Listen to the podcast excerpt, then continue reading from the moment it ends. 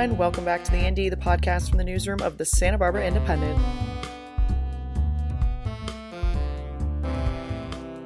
I'm Molly McAnany, the host of the Indy, and this week I'm here with musician Dawson Fuss, a Santa Barbara native who has been a performer all his life, but is now taking the next step in his career with his music. Hi, Dawson. Thanks for coming on the show.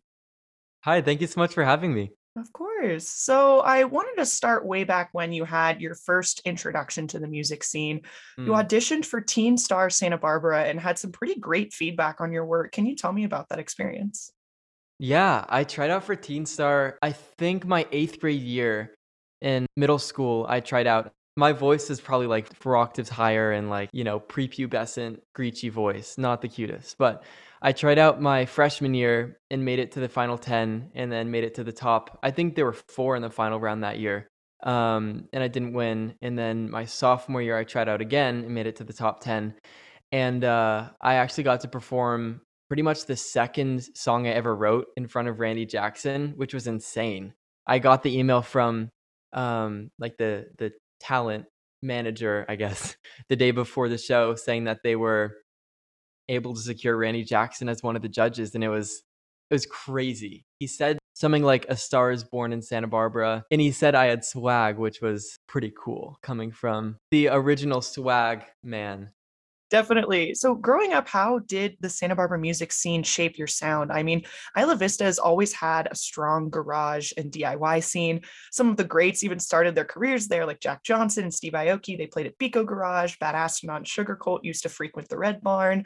Do you think that this culture has influenced you to get involved in music? Oh, totally. I've always been shocked at how full and diverse the music scene is in Santa Barbara, given it's such a small town. I mean, we have like three or four huge theaters for such a condensed community. I remember I went to MUS and one of the field trips we went on was to see BB King at the Arlington Theater, which was insane because he's like one of the greatest blues singers of all time and I grew up listening to him on my dad's radio and uh you know, I probably didn't appreciate it as much as I would have now given I was like 7 years old.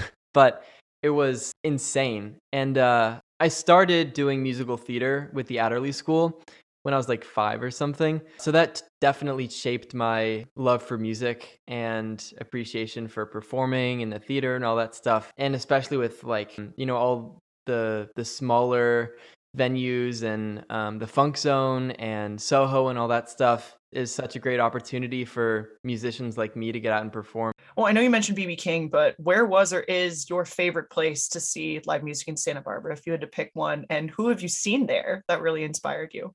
Yeah, I mean, I went to my first concert ever probably four or five months ago. I saw her at the Bowl. I was, was there too. So yeah, good. Oh my God. No. It was insane. Not a bad first concert. I will say. So I would say the bowl, just because, like as my mom describes it, it's like the midpoint between San Francisco and LA. So they just make a stop in Santa Barbara, and we get all these artists we probably wouldn't get if we were in like yeah. Illinois or something. Um, of this, you know, a town of the same amount of people. So I would definitely say the bowl because we get some phenomenal artists. I agree. I know one of my first shows at the Bowl when I when I moved to Santa Barbara was the Flaming Lips and Mac DeMarco, mm. and that was insane. I mean, just going there because you know having frequented the Hollywood Bowl as an LA native, oh, you yeah. go to the Santa Barbara Bowl and it's the same kind of audience, the same kind of vibe. So even though, like you said, Santa Barbara is a small town, it has a big music atmosphere, which totally. is very exciting.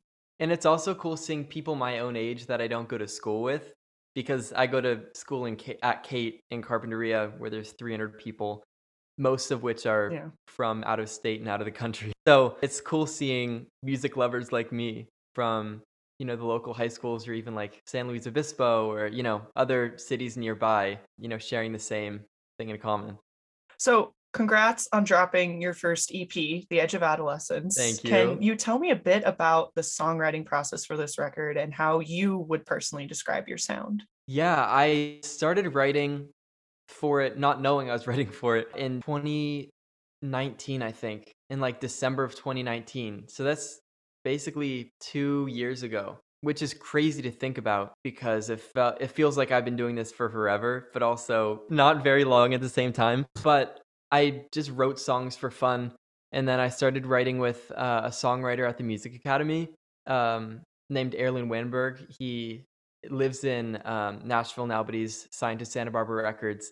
And uh, we wrote a ton of stuff, kind of helped me learn to write on my own and how to write songs just from the, the get go. And I kept writing. I found this website called SoundBetter, which got really popular during co- like the peak of COVID um, because all these musicians and artists weren't able to be physically in the studio. So it's kind of like this freelance service where you can connect with different artists and stuff uh, and musicians to work on your project. So I found this writer from Denmark that I work with. He actually came up to write with me during Thanksgiving break, and it was like his second time in the States, which was so cool. And then producer in LA, and just this whole community I've built, kind of working on creating my team um, from, I mean, a lot of people that I've never met in person, which is so cool. Yeah, I would say that my sound is kind of like indie pop meets like alternative. I don't really know how to describe my sound, but it's kind of to the side of pop, I would say. Oh, well, who are some of your biggest influences then? I would say Ruel and like Rex Orange County and Conan Gray to name a few. But I did I love listening to all types of music because I feel like I get inspired from stuff I don't love. I can draw little hints of some guitar lick they did that I love that, you know, I don't hear in, you know, my genre that I would love to spruce up a little bit. Yeah, taking parts of everything to create your sound. That's for sure. Like the exactly the yeah, buffet. Yeah taking it. Yeah, totally. The golden corral. Yeah, the golden of corral of mu- of music. That's what it's all about. so your music often deals with growing pains and coming mm-hmm. into adulthood. At least with this EP, and given the state of the world right now, between this impending health crisis that is put a put a damper, put a halt to oh, the live yeah. music scene, uh, bipartisan politics, and so on. What message do you want to send to the younger generation coming up in the world right now through your music? Yeah, it's pretty hard, especially for me to look in the future with the current state of our world, because everywhere I look, it's all about these terrible issues like global warming and this pandemic and you know all of these things that that you know gets me pretty down when i think too hard about it especially since you know i'm younger and i have to look forward to all that when it gets even more intense. So i think i try to instill a little bit of hope if possible. Um, you know, the fact that it's tough right now, but it's going to get better because I feel like our generation's pretty special in the fact that we we really care about building a better future for ourselves. Hope is is something that we all really need, something to look forward to, so we're not all just spiraling into some pit of darkness. And going off that theme of hope, I mean, for this release, you teamed up with the Trevor Project, where for every pre save of the EP, a dollar will be donated to the organization. Why did you choose the Trevor Project? And do you think making music to support nonprofit spaces is something you will continue to do in the future? Yeah. I mean, first off, I chose the Trevor Project because it's a cause that's really close to me. Uh, I lost a friend last year to suicide. So it was a, a really tough time. Um, and it helped me learn a lot about myself and realize how even though looking at someone from the outside you don't know what's going on uh, internally and especially um, you know identifying as a gay person it's really tough coming out nowadays especially since there's so many you know social and political issues surrounding that and putting two and two together depending on your your background it can be a really really really dark time uh, and that's exactly what the Trevor Project helps out with. It's the the world's largest anti-suicide program for LGBT youth. So it like fit perfectly with what I was going through and what I am going through and the message of the EP. So uh, I also think that regardless of how large an artist's platform is, it's really important for them to use their voice to speak up the things that really matter to them you know, we see a lot of people nowadays with a lot of power that choose not to use it. And it's really a shame because there's so much people can do um, with their voice that they choose not to. So, you know, I decided to use my platform, however big it is, to make a difference because, you know, each of those dollars matters and could save somebody's life. Yeah. And especially when everyone feels so isolated right now. I mean, we've gone through so many ups and downs mm-hmm. and peaks with the pandemic that people do feel alone. So it's an important yeah. project for sure. But lastly, do you see yourself getting involved in other creative aspects of music? So, do you want to get into making more music videos? Are there yeah. any upcoming collaborations that you're planning that we could look forward to? Yeah, I mean, as I always tell people that I'm hoping to work with, I I love to experiment and try different things. The worst thing that can happen is that it doesn't work, but the best thing that could happen is it's like completely changes my trajectory. So, yeah, I love like the behind the scenes of, you know, producing and and music video directing and stuff like that. I actually directed my my first music video, um, "Hey You," which was a lot of fun. It was stressful. Yeah, I love all things surrounding music, like the business and um, everything like that. I'm actually looking at um, music colleges that incorporate business into their curriculum because I think it's something so important to learn. But yeah, I'm always keeping my eyes and ears open to new opportunities.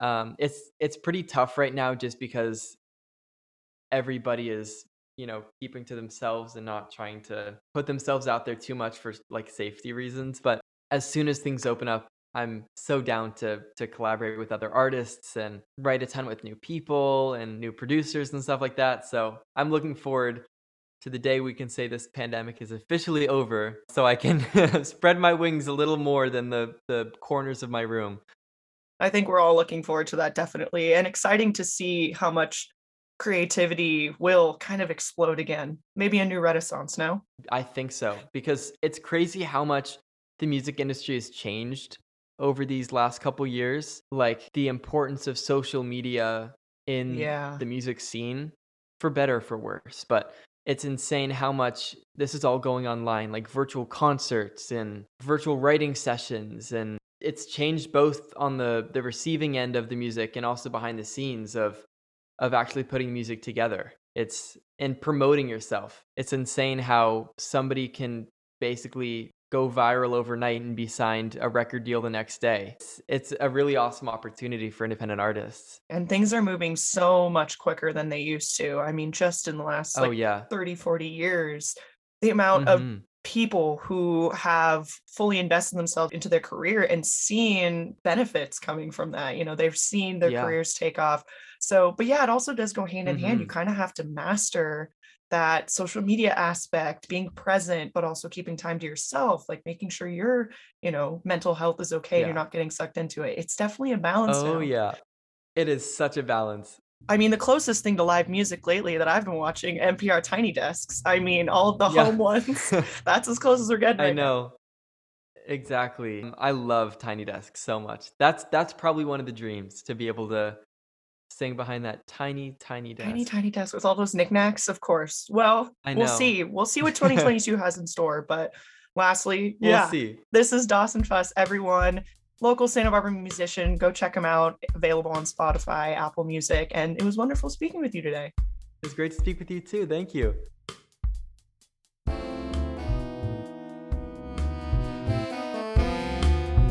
Once again, I'm Molly McAnany, host of The Indy. Tune in next week for another episode.